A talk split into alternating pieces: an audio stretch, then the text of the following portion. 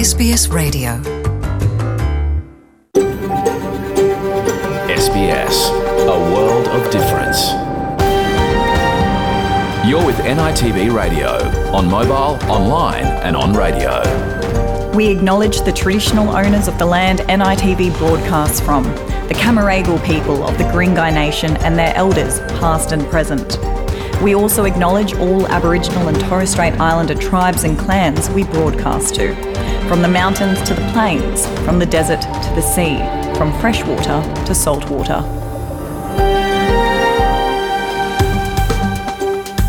Good afternoon. You're listening to NITV Radio. My name is Sharka Pechva and it's my great pleasure being your host today. And today we bring you a very special edition of NITV Radio program as today, Friday 27th May, is the first day of the National Reconciliation Week. And yesterday was also a very important day as it was the National Sorry Day. It marks the 25th anniversary of the Bringing Them Home report, which was tabled in Parliament on 26 May 1997. This report was the result of a national inquiry into the forcible removal of Indigenous children from their families, communities, and culture identity. We will talk more about the stolen generations in a story brought to us by NITV's The Point. And today also marks, as I said, the beginning of the National Reconciliation Week. NITV's radio's Bertrand Tungandame spoke to a Barkindji artist Kent Morris about his first collaborative 3D creation, Unvanished, which opens the National Reconciliation Week in Melbourne. Unvanished will be open at Federation Square today. And in other news, Linda Burney will become the first Aboriginal woman to take the seat of Minister for Indigenous Affairs. She'll be appointed next week. The Point's Narelda Jacobs and John Paul Janke spoke to the politician. So a lot, lot to look forward to today. But first, here's the news for today, Friday, May 27th. Australia Day 1972 saw the first Aboriginal embassy erected. The native title legislation must be amended. And they've walked this land so many times before anybody came. I am sorry.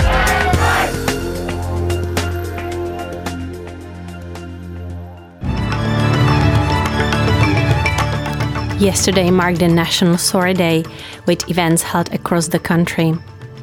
Police policies to be examined, amongst others, at the inquest into the death of Kumanjayi Walker. And today, the National Reconciliation Week begins.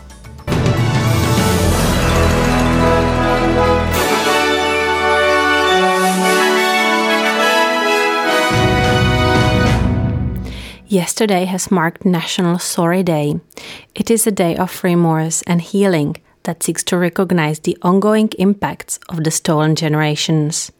The proportion of Indigenous children in Australia who are in out of home care is 11 times greater than the rate of their non Indigenous counterparts.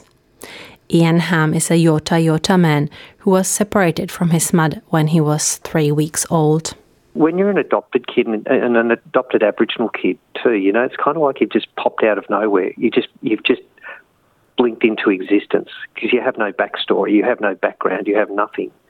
To find your story, to find your connection, that that was an incredibly important moment in my life. All around the country yesterday, First Nations Australians came together to commemorate National Sorry Day. This year also marks 25 years since the Bringing Them Home report was tabled in Parliament, which is catalogued the shocking removal of Indigenous children from their families. This Ochiuzi reports for NITV News. The children away, took the children away. For some, they're memories that will never go away the state sanctioned removal of children until as late as the 1960s, continuing to impact thousands around the country. The themes of reflection and healing reverberated around subdued ceremonies like this one. For Auntie Cleone Quayle, who says she was abused in foster care, the trauma remains. It's taken my whole life to heal. You know, I I hate it when we've been asked to forgive or to get over it or to move on. Um, often you have to unlearn learnt behaviour. First Nations people have come out at events like this one around the country, many of them among the more than 30,000 survivors of the stolen generations.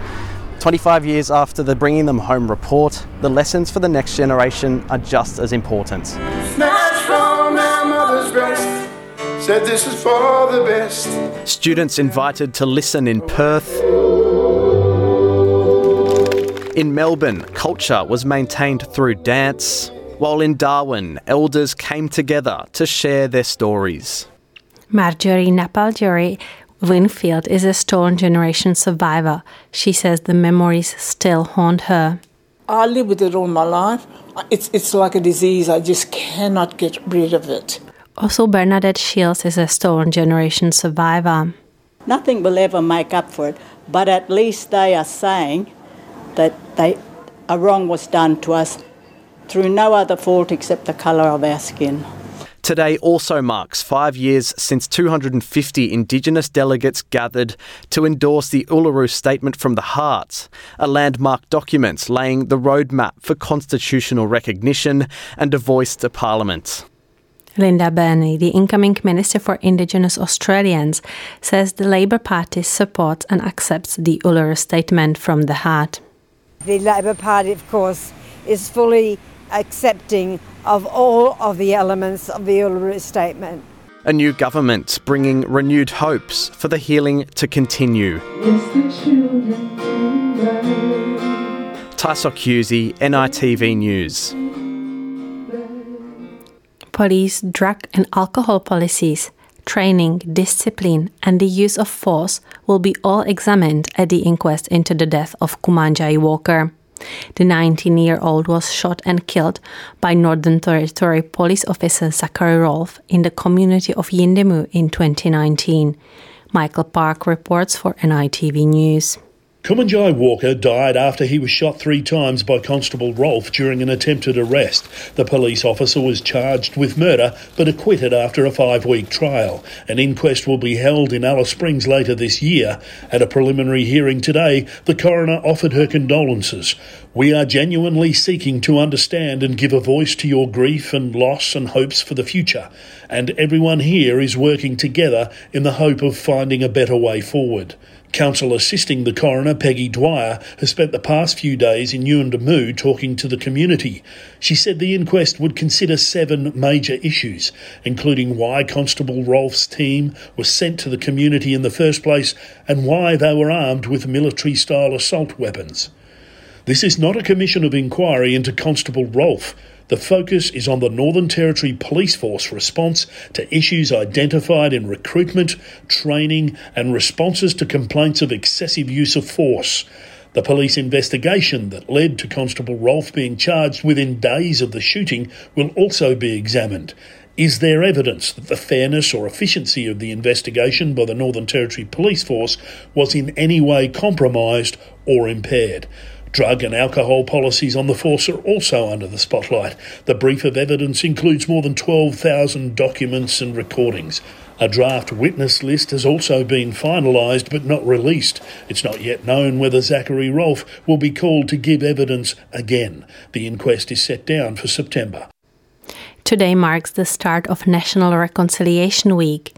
In Meanjin, Brisbane, a smoking ceremony and breakfast was held at a state parliament yesterday morning, the first of many events set to be held across the country.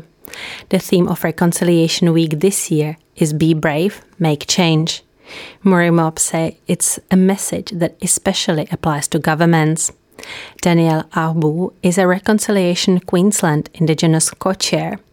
She told NITV News that is the only way to reconcile Australia is that the voice of Indigenous people is heard. What I would say is please allow our voice to be part of that change with them. That is that's so important. Um, let our elders speak. Let me speak. Let our youth coming through speak, and only then can we be a reconciled Australia. Dr. Jackie Huggins is a former Reconciliation Australia co-chair. Her message to governments is to listen what First Nations people have to say and action. Well, the message is all governments get behind us, start the process, We're in a different space now. Listen and action every word and sit around the table with us. That's reconciliation to me. It's about recognition, justice, and healing. Religious organizations have spearheaded a joint resolution calling for bipartisan action on a referendum on a First Nations voice to the federal parliament. Today marks five years since the call for a voice was made by Aboriginal and Torres Strait Islander leaders in the Uluru Statement from the Heart. And it's also 55 years since the 1967 referendum that gave First Nations Australians the right to vote. The new Labour government has made it clear that holding a referendum on the demands of the Uluru Statement will be one of its top priorities, but it's unclear if a re- rigid coalition will support it in opposition. Religious groups, including from Anglican, Islamic, Jewish, Hindu, Sikh, and Uniting Church denominations, have come together to support the demands of the Uluru Statement.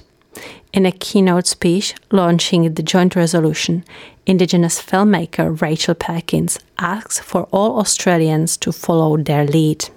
Today, Australian religious communities join with Australians' Indigenous communities to send a message to our political leaders open your hearts.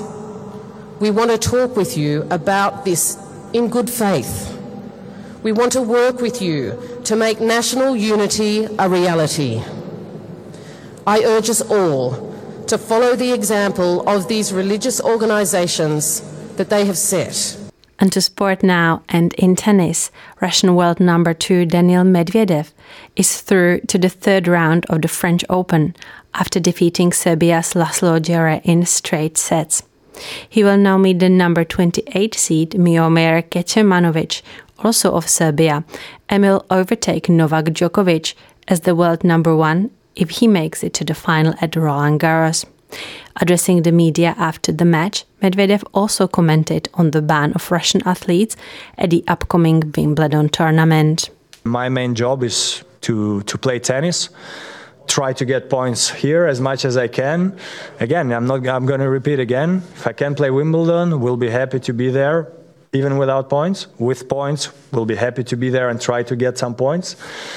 If I cannot play, I'm gonna stay home, practice hard, and try to be better for my next tournaments. Um, yeah, that's all I have to say right now. And let's have a look at today's weather. Broome is mostly sunny with the tops of 33 degrees. Perth, partly cloudy and 24. Adelaide, shower or two and 17. Melbourne, possible early shower and 16. Hobart is partly cloudy with 14 degrees. Albury Wodonga showers with the tops of 17. Canberra, there's a possibility of fog and showers increasing 17 degrees. Sydney, early fog and then partly cloudy with tops of 21.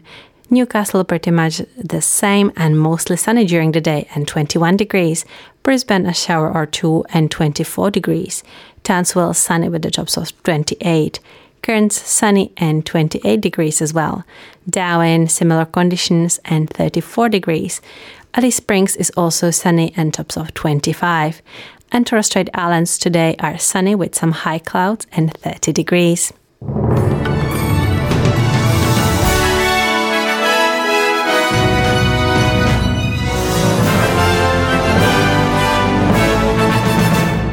You're listening to NITV Radio.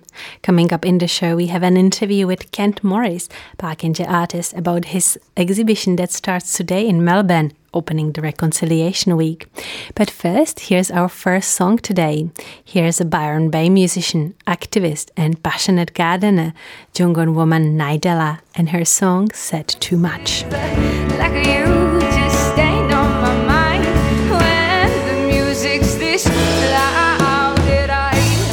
Nidella and Said Too Much.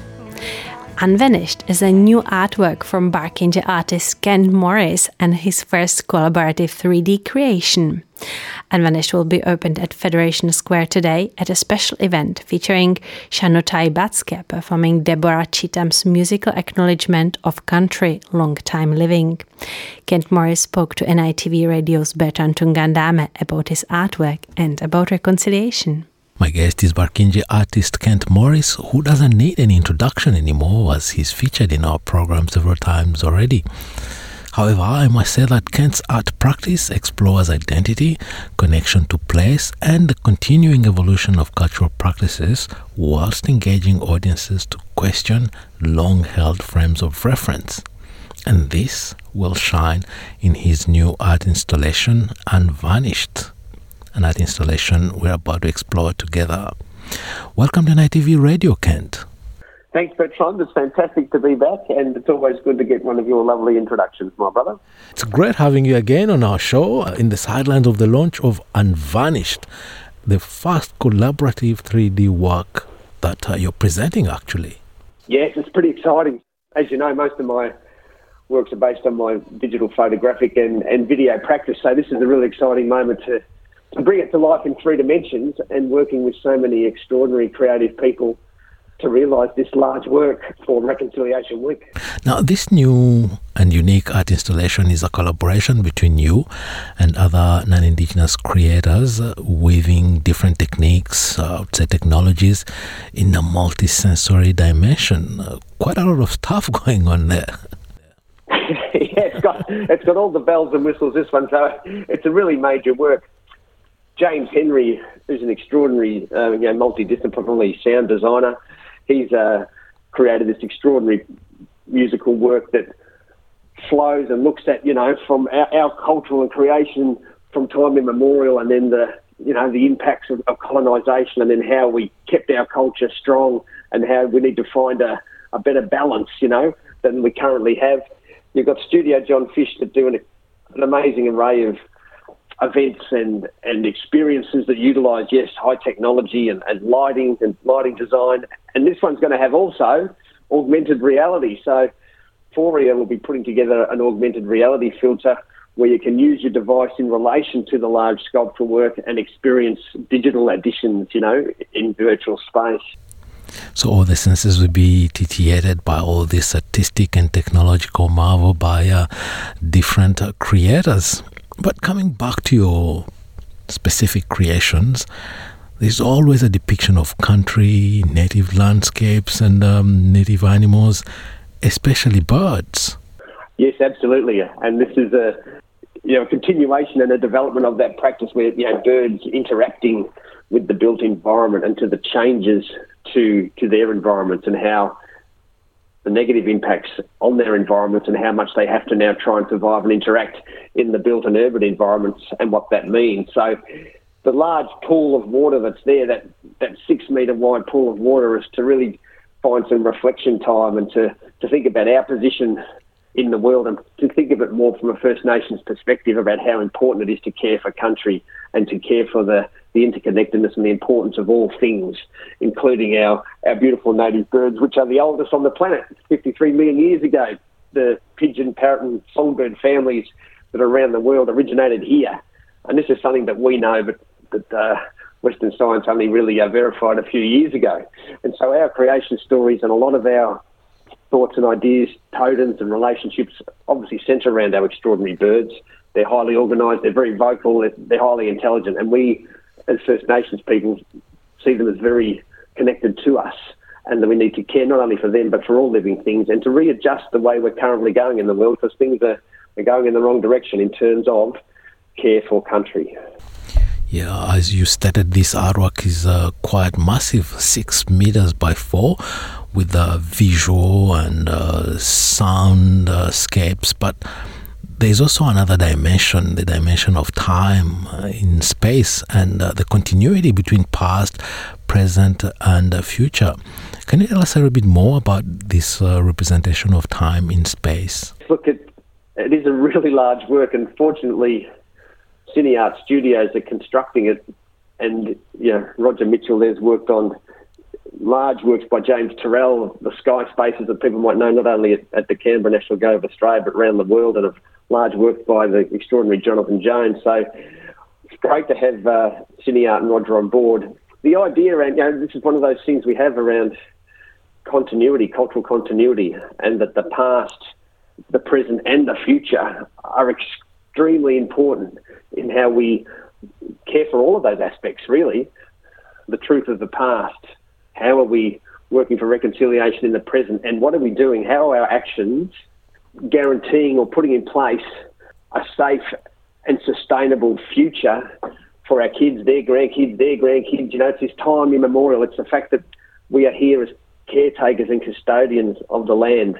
We need to look back at what happened originally, that beautiful care and country of the country and sustainability and balance. Then, of course, we're way out of balance in the present. We're way out, so far out of balance that we're having, you know, catastrophic natural events consistently, and this is impacting again. That impacts even more negatively on country. You think of the bushfires and the floods, the amount of our native animals and, and forest areas that are then destroyed further, creating more negative impacts. How are we addressing that? How can we incorporate First Nations knowledges, ideas, and, and beliefs to stem this tide of destruction? And then, what are we all doing to create a positive future for the generations to come? Not just thinking about our place in the present, but our impacts on the future, and of course, our reflections on the past.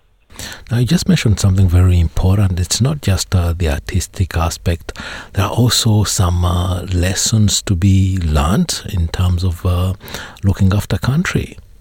And uh, this just sparked a question looking back at uh, especially the recent times we've gone through. Uh, we're just emerging out of a pandemic, but before that, and uh, more recently, we've had devastating bushfires uh, and uh, floods.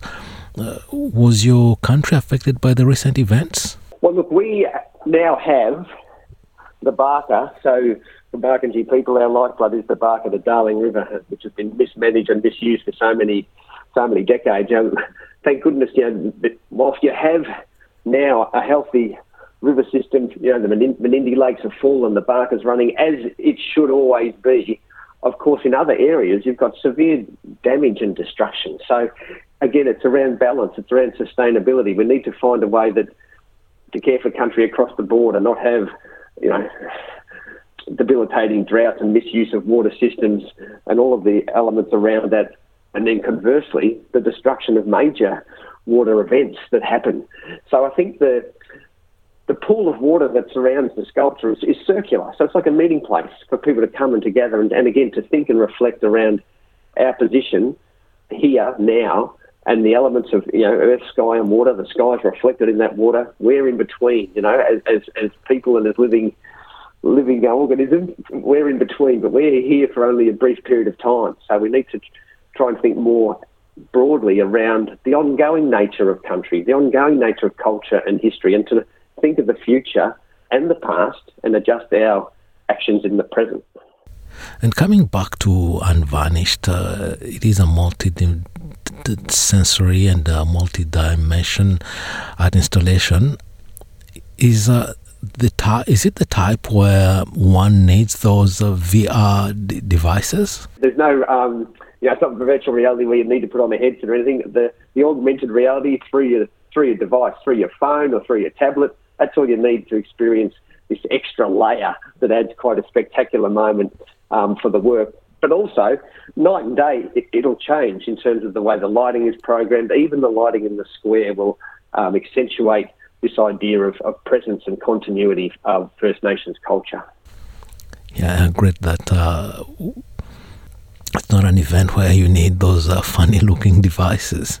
no, you don't. No, Stanley, that just bring your phone or your tablet and you're good to go. I, I think it's a good concept that people can participate and enjoy the artwork, uh, whether during the day or at night, throughout the duration of um, this uh, installation. And uh, especially that everyone has got a phone nowadays with them all the time. It's a 24 hour experience. Yeah, yeah, for people to come and and experience and enjoy and, and, and contemplate sometimes in busy moments, sometimes in quiet moments, and just depending when you've, you've got access. If you're working early or working late, it'll always be there, as our culture is always here, embedded in country, to be there for, for conversations and dialogue and for, and for sharing. And uh, finally, let's talk about uh, the launch. It's one of the highlights. Uh, uh, it will be a quite spectacular event with performance and music. Uh, can you tell us a word or two about uh, the launch of Unvanished? Yes, this is really exciting, and everyone's invited to come along to that opening event on Friday, 27th of May at 6 pm. You've got the extraordinary performance of, of Deborah Cheetham's musical acknowledgement of country, which is called Long Time Living Here by Shante Basks. And you've got guest speakers, the incredible Kimberley Moulton, Yorta Yorta woman from Victorian Museums. I'll be there. I'll probably say a few words here and there. Um, we've got the Wurundjeri Women's Dance Group, Djirri Djirri, and of course the extraordinary soundscape and lighting of the the sculpture. So it'll be a wonderful event for Reconciliation Week, and everyone's invited to come along for the launch of this quite extraordinary sculpture that'll be there for ten or so days, and then our our challenge and our, our, our hope and desire is that a, permanent home will be found for this extraordinary work. And Unvanished is being launched in the spirit of Reconciliation Week 2022, whose theme is Be Brave, Make Change. Yeah, absolutely. And that harks back to, again, reshaping, rethinking our relationship to the world from a from a First Nations perspective, taking on our thoughts, ideas, philosophies, and concepts in a in a more meaningful way, so we can have that uh, you know improved future for everybody. Yeah. Reconciliation Week, it's really about about actions and, and how we can create change you know, as a community, and really sharing stories and experiences, promoting change. There needs to be a greater incorporation of First Nations knowledges, philosophies, and experiences into our everyday lives, and this will what is what will bring reconciliation, and we're and we're all a part of that. And I think you know First Nations communities and around the, the country are, are providing those those opportunities, those thoughts and beliefs and, and access points. It, it's just taking that next step. Everyone just taking that next step and understanding that this is a, a thing of great benefit for our country and for all of us together, you know. Kent Morris, thank you very much. It has been a great pleasure talking to you about uh, Unvanished, a groundbreaking 3D art installation launching in the context of Reconciliation Week 2022. Thanks, Bertrand. Join the conversation on radio, online, and mobile. You're with NITV Radio. You're listening to NITV Radio, and now to the historic federal election and the change in government. The votes are still being counted, but Australia has a new Prime Minister, and Labor is closer to forming a majority government, promising big changes on First Nations issues. The Point's Narelda Jacobs brought a summary of what the new government may bring. New Prime Minister Anthony Albanese wasted no time in making the Uluru Statement from the Heart a top priority. I begin by acknowledging the traditional owners of the land on which we meet. I pay my respect to their elders, past, present, and emerging. And on behalf of the Australian Labor Party, I commit to the Uluru Statement from the Heart in full. The election has monumentally changed Australia's political landscape, with Labor on track for a majority in Parliament, as well as a record number of Greens and Independents elected.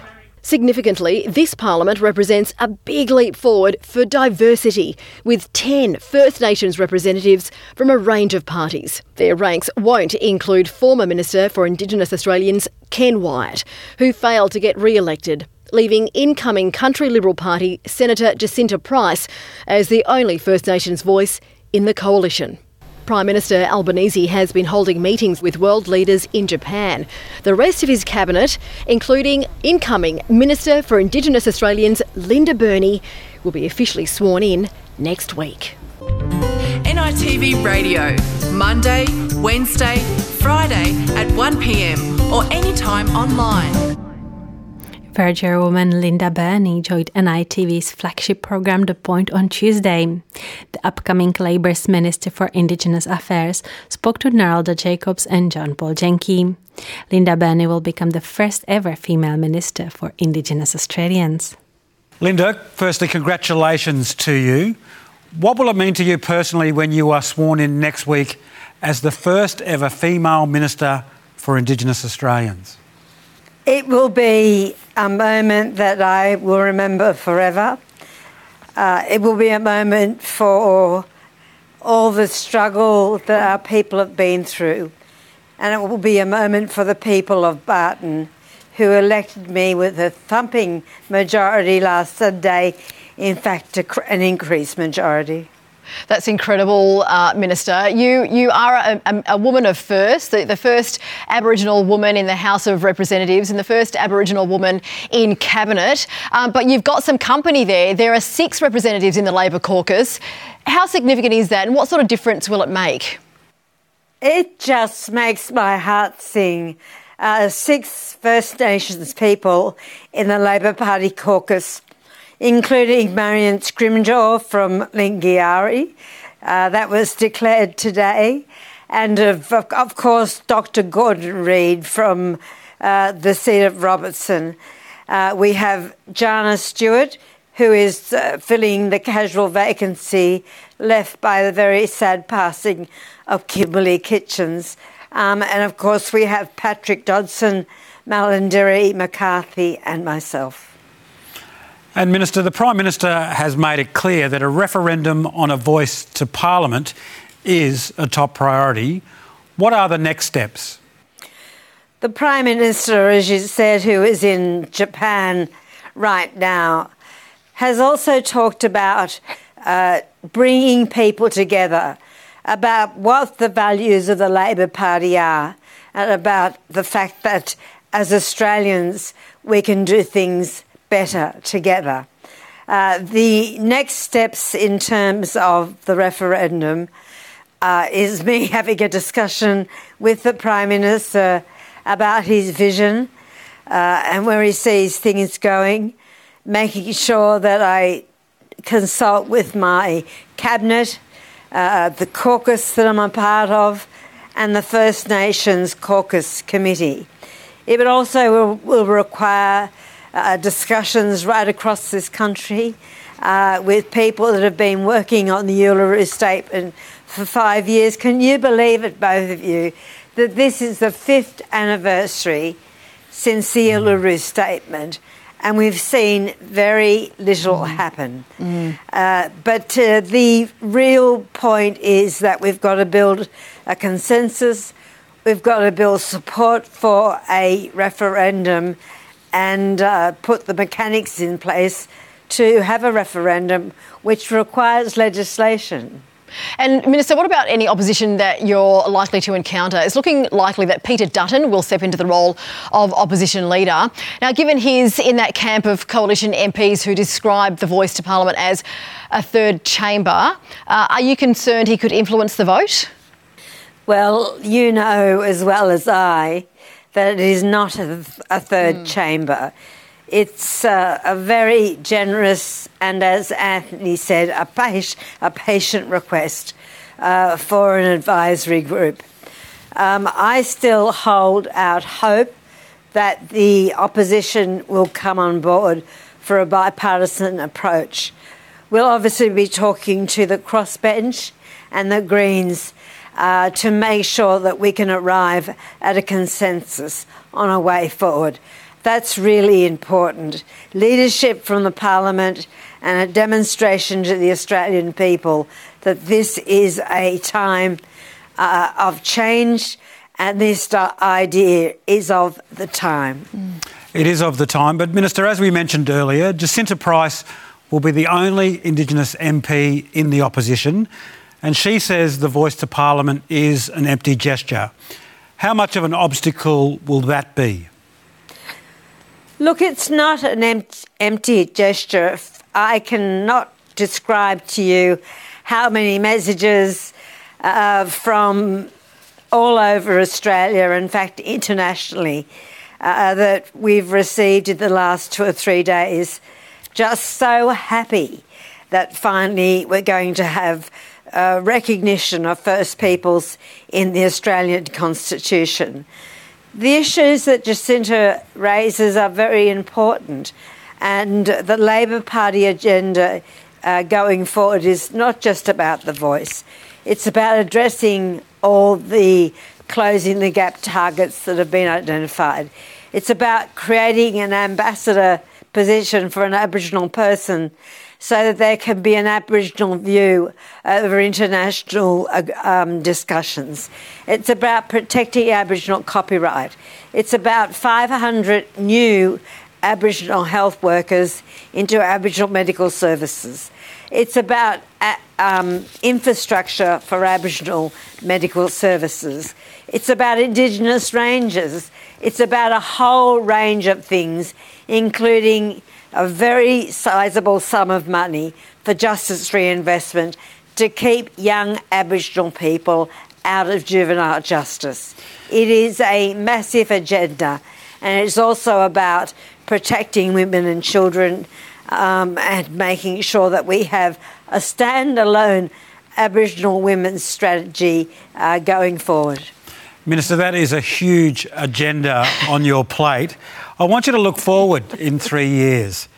How do you think Australia is going to be different in three years' time? Well, I hope in three years there will be that recognition in the Constitution. Uh, and remember, uh, John Paul, what Uluru is about. It's about three things. It is about that constitutionally enshrined voice.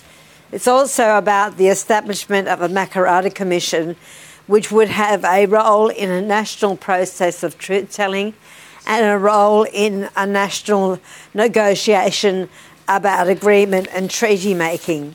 Uh, that last thing is a long, complex exercise, and I hope within three years, as a nation, we're well on the way with that, that endeavour. Uh, taking, of course, into consideration what is happening in states and territories. Mm. Linda Burney, it was only last week you were sitting here with us in the studio, JP, as the Shadow Minister for Indigenous Australians.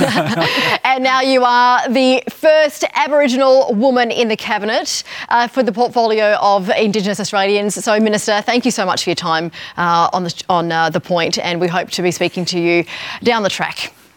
Thank you so much.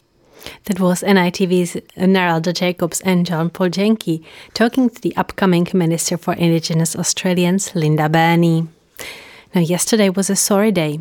Before listening to the story of stolen generation survivors brought to us by NITV's flagship program, The Point, here is a song by Archie Roach, Took the Children Away.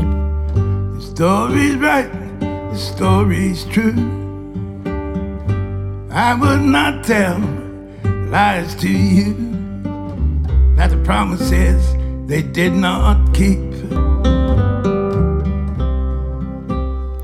That was Archie Roach and Took the Children Away. Join the conversation on radio, online, and mobile. You're with NITV Radio. Yesterday marked 25 years since the Bringing Them Home report was first tabled in federal parliament, giving the voice to the experiences of stolen generation survivors. The report made 54 recommendations, including reparations for survivors. While most states and territories have introduced a system to compensate survivors, state governments in Western Australia and Queensland are yet to act. In the lead up to the 25th anniversary, survivors were calling for commitment to compensation and to acknowledge the wrongdoings of the past. The Point's national correspondent Keira Jenkins reports. Woman and Noongar man Tony or Tonji Hansen is a stolen generation survivor. He was removed from his mother when he was just three years old and placed in Marribank Baptist Mission, near Katanning, almost 300 kilometres south of Perth. 52 years on, it still haunts him. Our families are, are living and walking with this trauma that they're faced with all their life, growing up and being forcibly removed from their families and placed into institutions and not having any contact, losing their culture, their identity, and being placed into these institutions to live and grow up as white people with the white people's policies and practices of the days. Today, he's at the black cockatoo feathers erected in Perth to acknowledge the experiences of stolen generation survivors like himself. He says there are many others still impacted by their brutal childhood experiences. The people that we see today and we work with, you know, sadly, the trauma is embedded in their life forever. This week is the 25th anniversary of the Bringing Them Home report being tabled in federal parliament. Professor Steve Larkin says it was the first time survivors had their stories publicly acknowledged. What that report did was to formally put on the record the experiences of uh, stolen generation members and being removed as children from their families. And it also documents in quite detail their testimonies as to the, the abuse that they suffered um, during that time. While most states and territories have introduced systems to compensate survivors, members of the stolen generations in Western Australia and Queensland don't have any such recourse. Reparations was a key recommendation of the Bringing Them Home report. 25 years on, Professor Larkin says redress is long overdue. The alarm clock on the site bedside table is going off. You know, these governments have slept in. It's time to wake up and time to act. I think these people have been more than patient. In fact, it's overdue and they're entitled and they're deserving. Yesterday's gone, tomorrow's too far away. It's time to act now. Tony says he's disappointed there's no redress scheme for survivors in his state, the worst in the country for forcible child removals. I think it's very sad considering, you know, West Australia was the worst state in forcible child removal of Aboriginal people in this country. We're the worst state. We had 100 more institutions than any other state or territory, and they were the policies of the former Chief Protector A.O. Neville, known as Neville the Devil. He wants action before it's too late. Sadly, in this state, you know, our people are dying. Our people are dying, and it's it really saddens my heart to know that it, the, the state is not doing anything about it. Government is not coming to the table. It's sad to know that survivors are, you know, taking whatever uh, reparation they can get because they know that their time on this earth is finished, and they have a lot, a very short space before they sadly pass away. We cannot continue to wait while our people are dying. On Thursday's anniversary, Tony and the Healing Foundation in Western Australia will launch a petition calling on the Western Australian Government to finally begin a process for a redress scheme. Survivors in Queensland are campaigning for the same. I think it's a, an acknowledgement to say we as government, we have done the wrong things in the past and we want to right the rights moving forward and we want to have a better relationship with the most disadvantaged people in our communities today and that is the stolen generation people.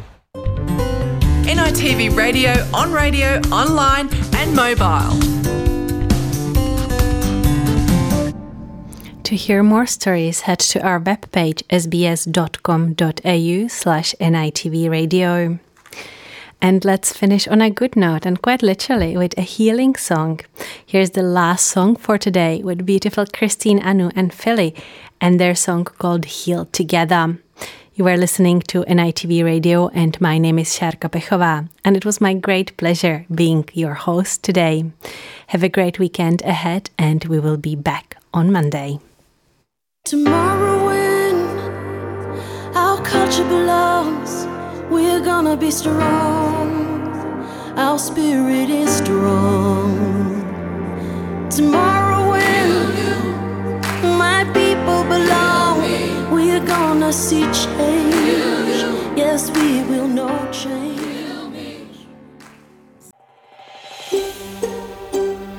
Want to hear more stories like this?